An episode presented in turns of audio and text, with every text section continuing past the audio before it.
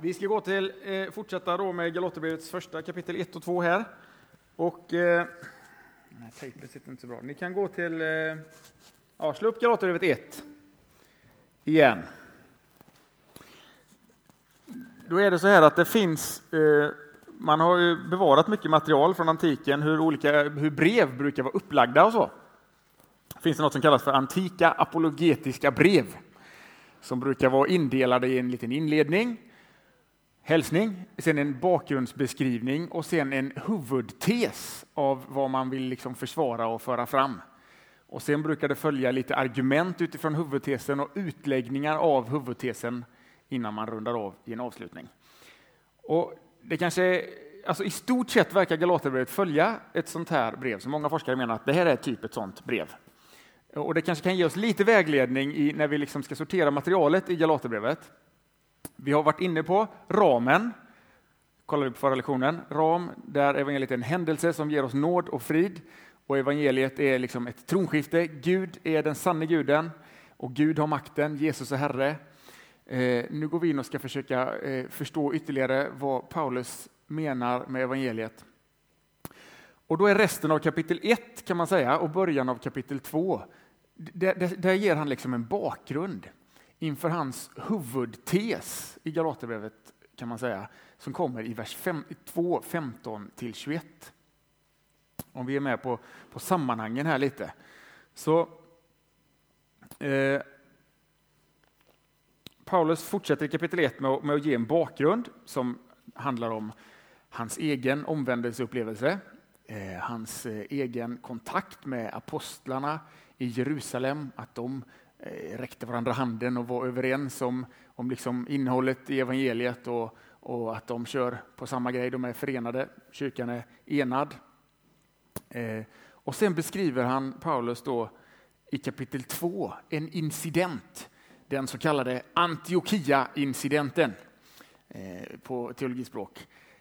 Där det händer en konflikt mellan självaste Petrus Alltså kyrkans ledare, han som var utsedd till att vara klippan av Jesus och Paulus.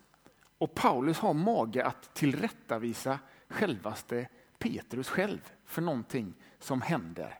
Och den händelsen blir liksom den retoriska uppkastet för smashen som kommer i 15 21 där Paulus presenterar sin huvudtes om rättfärdiggörelse genom tro.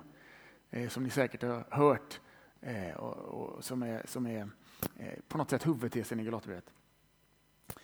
Så vi ska läsa, tänkte jag, Galaterbrevet 2, 11 till 21. Så vi läser den här Antiochia-incidenten och sen Galaterbrevets huvudtes för att försöka på något sätt förstå. Och det är ganska svåra ord, svåra termer, lite krångligt, men vi ska försöka förstå det här ändå utifrån den bakgrunden Paulus tecknar i det första kapitlet och utifrån hans senare argumentation. Okej? Okay. Eh, vi läser från vers 11 till 21. Jag ber först också.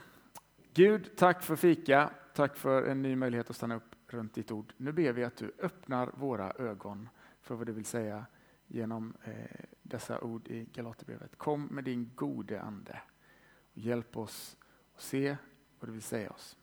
Amen. Men när Kefas kom till Antiochia gick jag öppet emot honom, och Kefas är alltså Petrus, eftersom han stod där dömd. Ty innan det kom några från Jakob brukade han äta tillsammans med hedningarna. Men när de hade kommit drog han sig allt mer undan och höll sig borta från hedningarna av fruktan för det omskurna. Även de andra judarna hycklade på samma vis så att till och med Barnabas drogs med i deras hyckleri.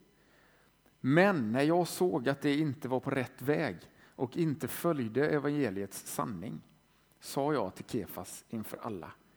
Om du som är jude lever på hedniskt vis och inte på judiskt, varför tvingar du då hedningarna att leva som judar?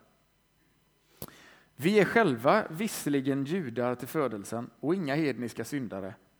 Men eftersom vi vet att människan inte förklaras rättfärdig genom laggärningar utan genom tro på Jesus Kristus så har också vi satt vår tro till Kristus Jesus för att vi ska stå som rättfärdiga genom tro på Kristus och inte genom laggärningar.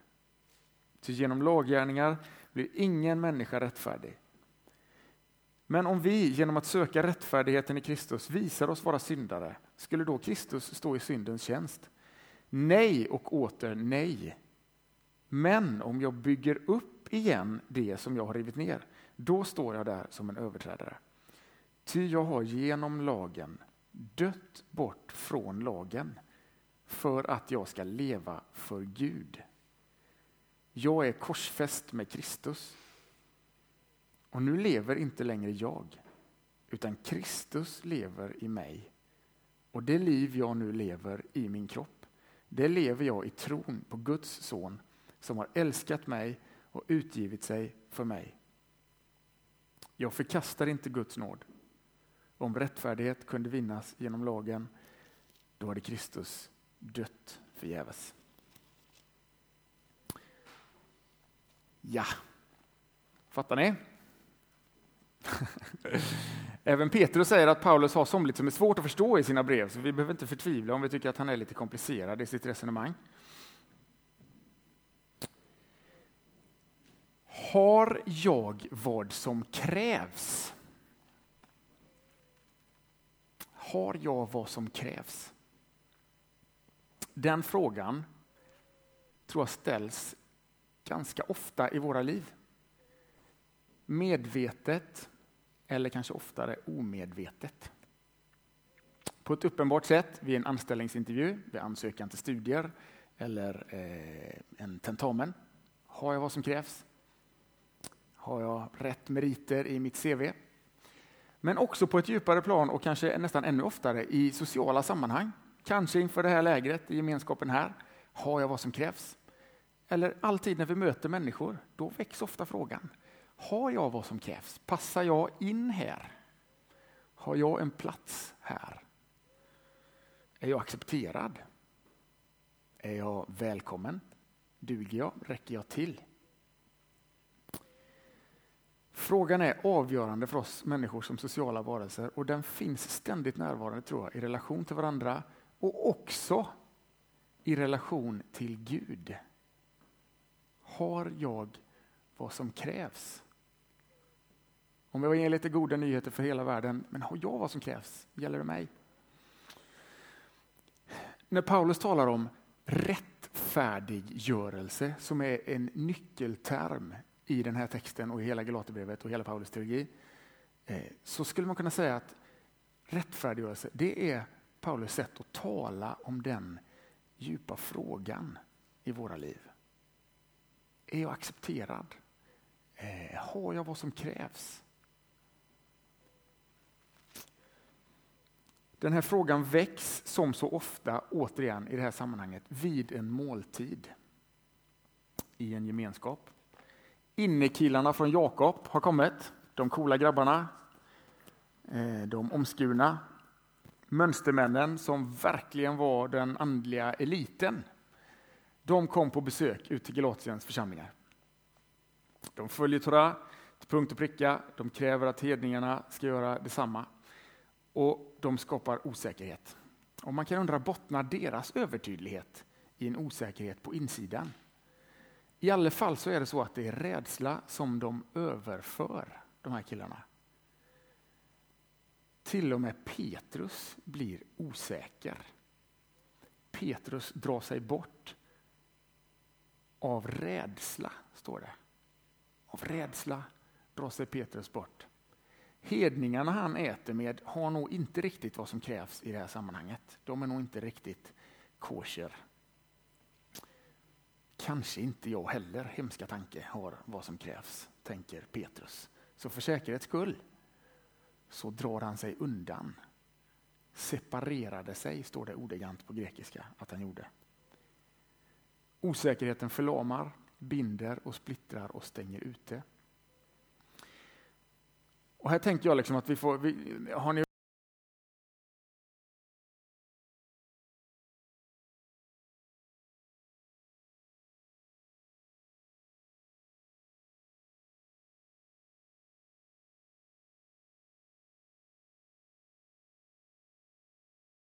Liksom. Han lägger på situationen i Galatien. Det är samma sak som har hänt i Galatiens församlingar som det som hände i Antiochia. Och så kan vi lägga på situationen i våra liv, i våra gemenskaper här och nu. För jag tror att det här har ett ärende till oss idag också. På vilket sätt händer detta idag? Den frågan kan vi ta med oss. På vilket sätt händer detta idag? Någon har sagt så här att man kan bygga en gemenskap kring en gemensam styrka eller en gemensam svaghet som liksom minsta gemensamma nämnare, som grunden för identiteten. Eh, middagen i Antiochia byggde på det förstnämnda, på en gemensam styrka. Det stängde människor ute. Eh, Händer detsamma också bland oss? Ja, jag tror att det ofta gör så. Jag, jag har jobbat i Lund i kapellet och eh, en, en dag så bjöd jag med en, en vän, en 150 kilos muskelberg som var tatuerad över hela kroppen, rakad, eh, kriminellt förflutet, en riktig hårding. Jag bjöd med honom eh, till söndagsgudstjänst. Då sa han så här, nej, du, jag skulle gärna vilja men jag vågar faktiskt inte. Alla verkar vara så perfekta där. Jag vågar inte gå dit. Kanske väldigt ofta omedvetet, men vilka kulturella koder, det är inte omskärelse vi viftar med eh, Eh, idag, men vilka kulturella koder eh, stänger människor kanske ute idag? För Paulus drar den här frågan upp väldigt djupa skikt och de trycker på hans känsliga punkter. Eh, han är ju arg som vi har sett. Och för Paulus har det här fenomenet ett namn och det är laggärningar. Laggärningar. Och I textens sammanhang handlar det då om omskärelse och matföreskrifter, men som vi sa innan, det är ju andra saker idag. Eh, det är, det är liksom allt det vi vill skylta med inför varandra och inför Gud. Att amen, jag, är, jag har mitt på det torra. Jag har vad som krävs. Det är laggärningar. Det finns väldigt intressant eh, dokument från Qumran. Vi känner till Qumran. Ett fynd man gjorde, eh, en liten fåraherde som hittade massa gamla värdefulla dokument i, i en grotta i Israel 1947 som visar massa dokument från Jesu tid, från en liten eh, rörelse som sannolikt är kopplad till Johannes döparen som heter eh, Qumran. Där var en sekt, eller inte en sekt, men det var en rörelse som uttryckligen skriver så här i ett av de här dokumenten. Vi har separerat oss själva, skriver de. Precis som det står om Petrus att han gjorde. Han separerade sig själv utifrån laggärningar och så används det, det enda stället just det här begreppet laggärningar används i den samtida litteraturen. Och så beskrivs det olika rituella renhetsföreskrifter och sånt som de använde för att visa upp som markörer på att de minsann tillhörde det sanna gudsfolket. Det var deras stolthet, deras grund för rättfärdiggörelsen när Gud en dag skulle göra allting till rätta. Deras frimodighet inför Gud, inför att ha det rätt med Gud, Eh, det låg i, i de här markörerna, laggärningarna.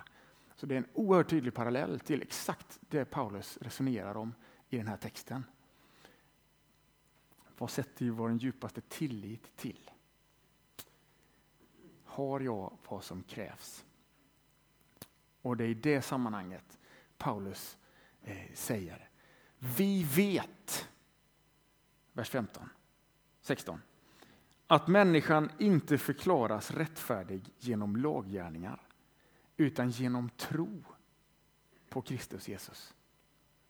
Genom tro på Kristus Jesus. Och på grekiskan här, tro på Kristus, finns det en debatt i forskningen om det här innebär tillit till Kristus eller så kan man också läsa det, för det är en objektiv genitiv, säger man, på, ursäkta det är grekiskt svammel, men att det också betyder Kristi trofasthet. Det kan betyda tillit till Kristus eller Kristi trofasthet och så dividerar forskarna om det, men jag tycker det är jättedumt för det är självklart att det är både och. Om vi ska lita på Kristus så måste han ju vara trofast liksom, och det ena bygger på det andra. Och Paulus poäng är, vi ska inte sätta vår djupaste tillit till våra yttre markörer våran eh, liksom, trofasthet, våran förmåga, våran andlighet, våran fromhet, våran, eh, det vi har att visa upp. Utan vi ska sätta vår djupaste tillit till Jesu trofasthet. Till Jesu trofasthet, det är det enda som bär. Och vi ska gå, för att försöka förstå detta ytterligare, så ska vi titta på Paulus erfarenhet och hans omvändelse. Den skildras i kapitel 1. Han beskriver här, eh, liksom vers 11 till, till eh, 16 kan man säga, om hur han då han, han är ute och förföljer de kristna. Kommer ni ihåg det? Han var på väg till Damaskus för att fängsla och förfölja, kanske till och med döda de kristna. Så får han möta Jesus eh, på Damaskusvägen. Och det, det är så fascinerande tycker jag. Paulus lyfter fram det här som en bakgrund. Och jag tror vi behöver förstå Paulus liksom svåra, komplicerade teologi. Det är ingen skrivbordsprodukt, utan den är rotad i hans erfarenhet. Den är rotad i en verklig erfarenhet av Gud. Det är inte bara något abstrakt, utan det är något, en verklig erfarenhet. Vi skulle kunna slå upp Apostlagärningarna 9, där Paulus omvändelse skildras ännu eh, tydligare från början. Där.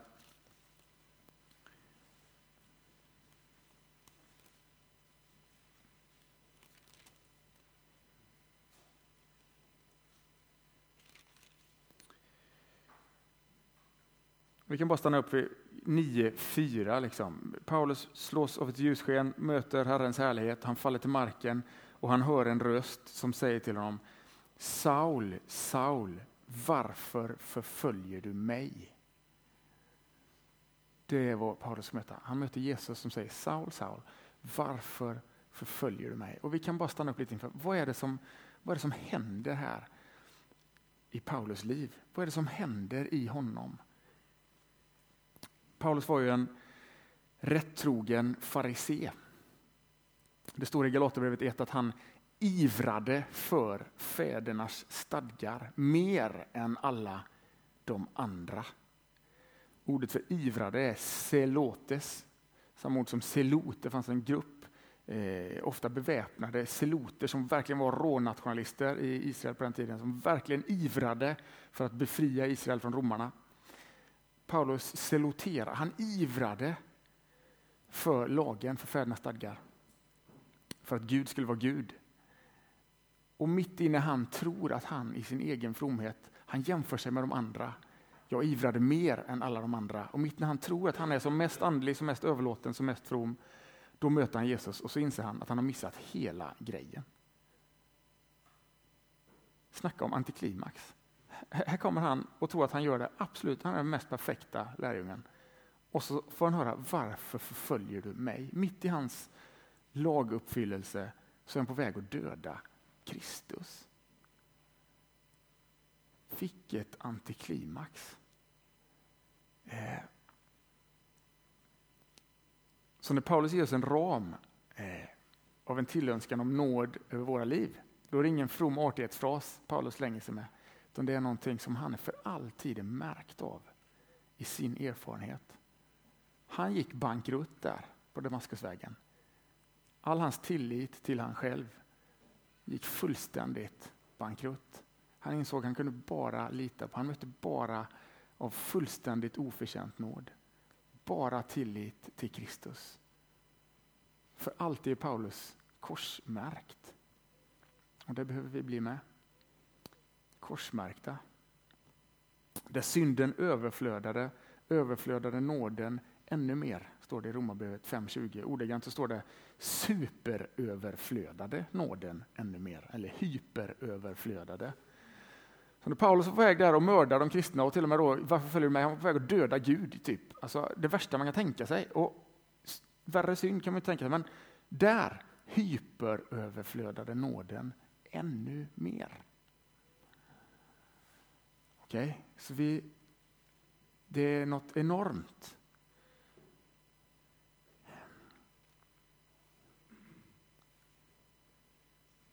Och Paulus skriver då, vi vet att människan inte blir rättfärdig av lagarna utan den rättfärdig. Vi vet. Han anknyter till gemensam grund med Petrus. Han säger till Petrus, du vet ju också detta, säger han till Petrus. Du har ju också varit med om detta. Och kommer du ihåg vad som hände med Petrus? Han var ju likadan. Han var så stursk och karsk och sa, om än alla de andra lärjungarna eh, överger dig så ska jag aldrig överge dig, säger Petrus. Jag ska ge mitt liv för dig, säger Petrus. Och Jesus säger, okej. Okay. Vad sa du? Du ska ge ditt liv för mig. Okej, okay, sannerligen säger Petrus, innan tuppen gal tre gånger så skulle du ha förnekat mig. Eller innan tuppen gal skulle du ha förnekat mig tre gånger. Och vi minns hur det gick. Det blev inte Petrus som gav sitt liv för Jesus. Han, under tiden som Jesus stod och förhördes av den romerska makten så förhördes Petrus av en tjänsteflicka, en liten slav, lägst på rangordningen. Han vågade inte ens bekänna Jesu namn inför den lägsta där på förgården, samtidigt som Jesus står upp för sanningen och ger sitt liv för Petrus. Petrus blir korsmärkt. Tilliten till hans egen överlåtelse går fullständigt i kras. Han går ut och gråter bittert. Hur möter honom Jesus sen i Johannes 20 eller 21 eller vad det är? Med kärlek, med förlåtelse, med upprättelse. Petrus är korsmärkt, han är klippan. Ändå faller han dit igen på detta. Ändå faller han dit igen på detta. Någonstans så är det för bra för att vara sant kanske. Någonstans har Petrus kanske ändå, då när de kommer från judar, det kanske ändå inte, kanske inte är riktigt så här bra. Kanske kan vi känna så med, kanske inte riktigt är så här bra. Och så fortsätter Paulus då här i texten och i, resten, och Galaterbrevet 3 och 4 och liksom, ja men förankra, vi vet ju detta och så förankrar han det i skriften. Han går tillbaka och knyter tillbaka till löftena till Abraham. Detta är inget nytt påfund som vi bara gissar och hoppas ska vara sant. Detta är förankrat i hela storyn genom Gamla testamentet, visar Paulus i 3 och 4. Och så pratar han om eh, löftena till Abraham, om lagens roll. Det finns en historia om två vilda bröder som hade levt ett förfärligt leverne. Den ene, ja, de var hemska och ökända i hela bygden för sin eh, eh råbarkade uselhet. En dag bar det sig inte bättre än att den ene brorsan, han dog.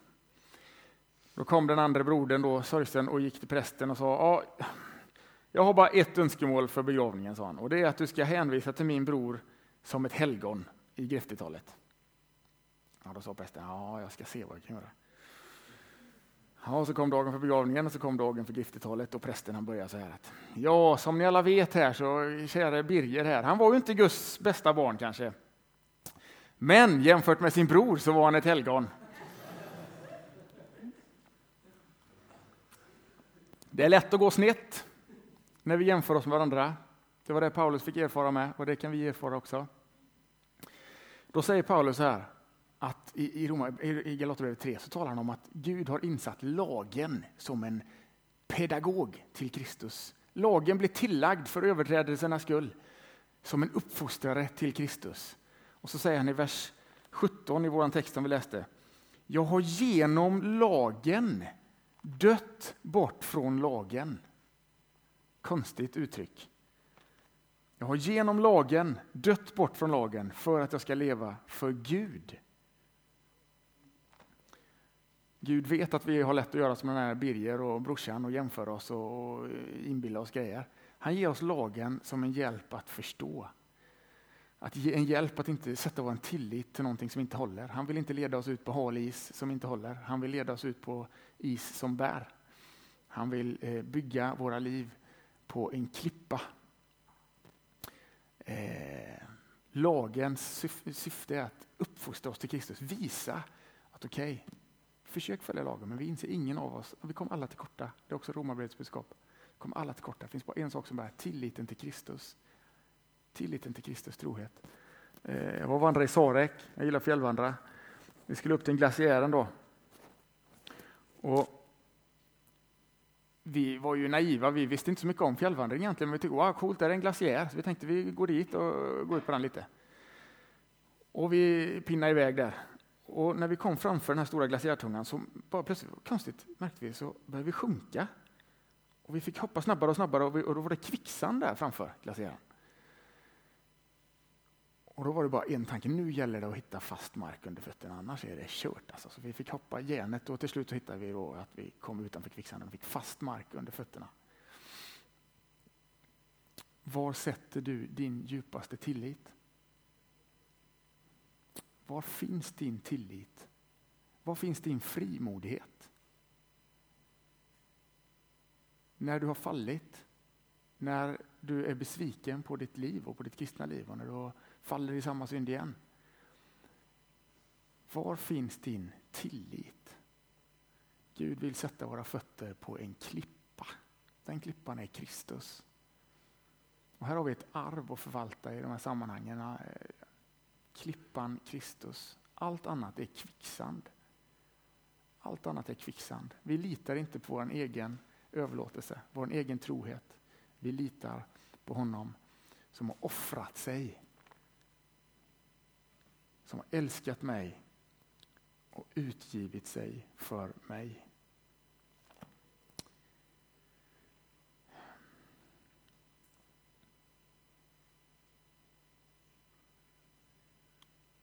Martin, vad, hur, mycket, vad, hur mycket tid har vi egentligen?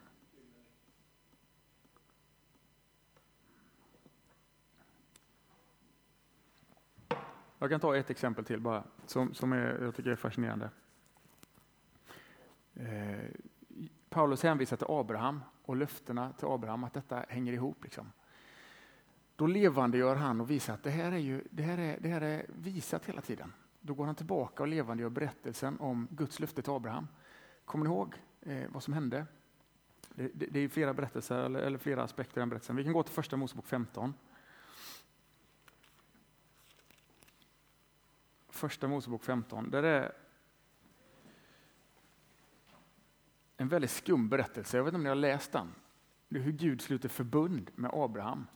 Då säger han till Abraham att nu ska du ta lite kvigor och fåglar och, och djur och slakta dem i två delar. Och lägga upp dem eh, vid sidan om varandra, mitt emot varandra så här. Ja, gjorde Abraham det. Man kan undra, vad, vad är detta? Varför, varför gör han så? Jättekonstigt, ända tills vi eh, inser att på den tiden var det så här man slöt förbund med varandra. Kungar emellan, och liksom, eller om en kung skulle sluta förbund med en svagare lydstat eller så.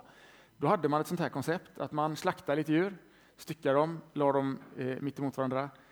Och så skulle den svagare parten gå mellan köttstyckena och svära sin ed, att jag lovar att hålla förbundet. Om jag bryter förbundet, må det då gå med mig som med de här djuren. Okej, så Abraham han sätter sig där och tänker, när ska jag gå genom köttstyckena här och lova eh, Gud trohet här? Men Abraham, det händer ingenting. Gud säger inte till Abraham att gå där. Istället så blir det natt och rätt vad det är så får Abraham se en rykande eldslåga fara fram mellan köttstyckena. Och vad är den brinnande eldslågan en symbol för i Bibeln? I den brinnande busken och allting? Jo, det är en uppenbarelse av Gud. Alltså här händer något fullständigt chockerande.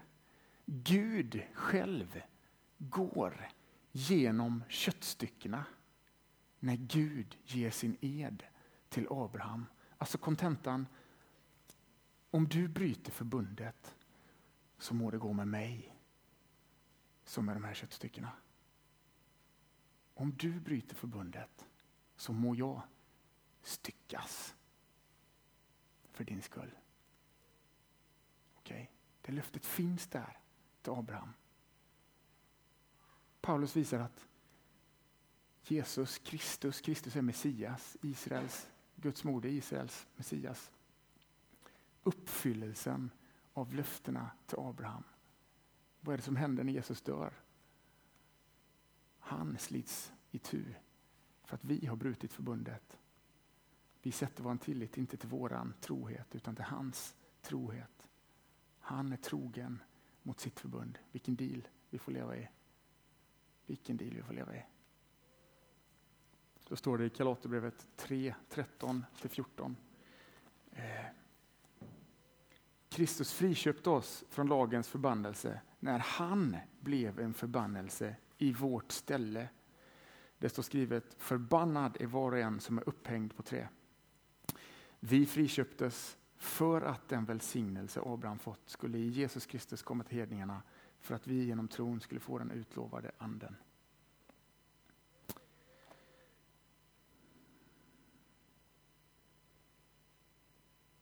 Har ni sett The Passion?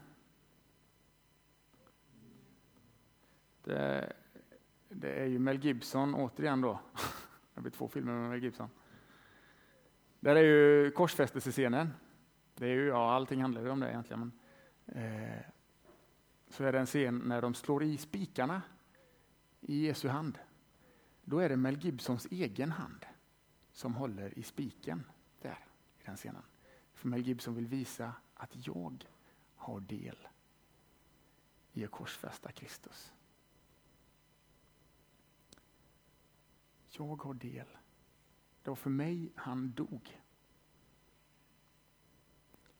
Och det är någonting som behöver hända i våra liv, att vi får se och röras av vad Jesus har gjort för oss.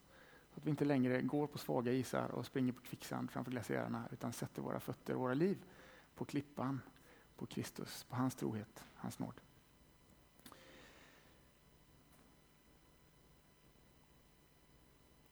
Vi sträcker på benen i två minuter och gör lite gymnastik.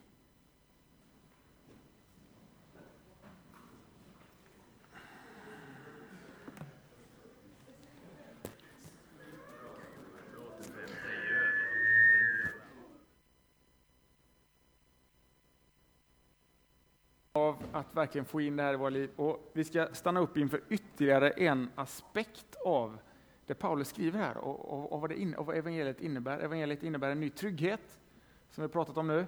Evangeliet innebär också eh, en ny gemenskap och det är någonting som, som eh, har blivit utmanande för mig och som jag har upptäckt mer de sista åren. Att det, det här hänger också ihop med evangeliet och med rättfärdiggörelsen utifrån sammanhanget.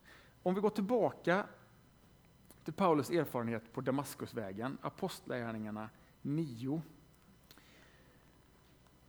Är det något mer vi kan tänka oss Paulus liksom får erfara när han möter Jesus och Jesus säger Varför förföljer du mig?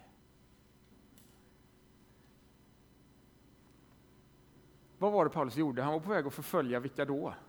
De kristna. Men vad säger Jesus? Varför förföljer du mig? Har Jesus missuppfattat eh, på något sätt och svårt att skilja på personer och så? Eller, eller finns det något djupare här? Många forskare menar att här finns embryot till Paulus kyrkosyn. Här finns embryot till Paulus eh, tal om kyrkan som Kristi kropp. Jag tror han har rätt, eller att forskarna har rätt. Varför förföljer du mig? Så tajt identifierar sig Jesus med sina lärjungar att han kallar det för mig. Det som hände dig hände Jesus. Han är i oss. Kyrkan är Kristi kropp. Okay? Det är inte heller en skrivbordsprodukt.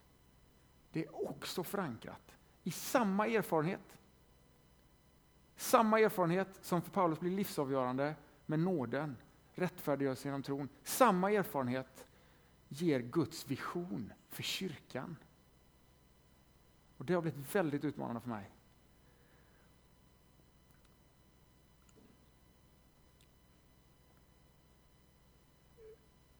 Efter att ha varit med, vi kan läsa att Paulus var med när Stefanus stenades i Apostlagärningarna 7. Han såg och stod gillande på när Stefanus kropp slets itu. Han var på väg till Damaskus för att kanske nästan stycka fler Kristi kroppar. Eh, efter den här upplevelsen tror jag inte han var så sugen på att stycka Kristi kropp mer. Vad står det om att Petrus gjorde? Han separerade sig. Så det är det här som är sammanhanget för läran om rättfärdiggörelsen. Vi missar ofta det. Vi har betonat så starkt liksom, Eh, den juridiska aspekten, vilken är superviktig, men jag tror vi ofta i våra sammanhang eh, har missat den här aspekten. Eh, om att rättfärdiggörelsen också handlar eh, om, om Guds vision med kyrkan och kyrkans enhet. Eh, och att leva ut nåden och försoningen i kroppen, i relation till varandra. Så när Petrus drar sig undan och ordagrant separerar sig från hedningarna då innebär det på ett sätt att Jesu kropp styckas på nytt. Inte i enlighet med evangeliet, säger, säger Paulus. Så samma lära, rättfärdiggörelsen genom tron, som ger oss en radikal grund för en ny tillit, en ny trygghet för våra liv. Samma lära ger en grund för vikten av kyrkans enhet. Samma lära möjliggör att bygga gemenskap, inte runt den här gemensamma styrkan och laggärningar och de här olika underordnade identiteterna, utan att bygga gemenskap kring tillit till Kristus, att hans nåd faktiskt räcker. De här grejerna hålls ihop. i ramen i Galaterbrevet, nåden och friden eller freden, shalom. Två sidor samma sak. Galaterbrevet 3.28 kan vi gå till. Alla är ni nämligen genom tron Guds söner i Kristus Jesus. Är ni döpta in i Kristus har ni också iklätt er Kristus. Konsekvensen, alltså är ingen längre jude eller grek, slav eller fri, man eller kvinna. Alla är ni ett i Kristus Jesus. Återigen hålls det samman. Det hålls samman i Efesierbrevet rätt igenom. Till exempel Efesierbrevet kapitel 2 talar först om av nåden i frälsta genom tro, inte genom gärningar. Sen talas det om att Jesu död också leder till en ny gemenskap där skiljemurarna är nedrivna. Där det inte längre är hedning eh, och jude, utan den här nya gemenskapen. Första Korintierbrevet 1-3, samma sak. Paulus talar oerhört centralt, jag vill bara veta av om Kristus som korsfäst. Och samtidigt är hans stora utmaning utifrån det evangeliet till korintierna. De följer Apollos, Paulus, eh, hit och dit. Har Kristus blivit delad? frågar Paulus. En utmaning att söka kyrkans enhet. Eh, det här är ju komplext utifrån situationen i kyrkan med massa olika eh, samfund och alla splittringar. Och det är inte våra, eh, det, det är ett arv som vi ärver. Så jag vill inte lägga på er en tung börda, men jag känner att jag måste dela att detta finns i ordet. Ekumenik eller strävan efter enhet med andra, det är inte bara en liten flummig bigrej. Utan det är djupt rotat i Nya Testamentets undervisning, i Paulus erfarenhet, till och med i läran om rättfärdiggörelsen genom tron. Kontexten handlar om att återställa gemenskapen runt bordet. Jag har inga lösningar på detta, jag vill bara att eh, ni är en ung generation. eh, jag vill eh, att vi ska se detta. Att vi ska se eh, och inte blunda för att det här ligger så starkt i Guds vision för kyrkan. Så får man ha som regel ett litet steg i taget. Eh, och man får tänka på vilka sätt kan vi vara med och bidra till att ta ett steg för att synliggöra enheten i Kristi kropp. Och vi får eh, ransaka oss när vi kanske tar steg för att, som blir som Petrus, att vi snarare kanske ibland verkar för att splittra. Eh, det är en utmaning på det stora planet, på det lilla planet. Att leva i försoning och förlåtelse med varandra som Jesus lär oss att vi ska göra. Också eh, med våra kristna syskon. Eh, och att be för kyrkans enhet. Och be för att Gud ska läka sin sargade kropp. Så.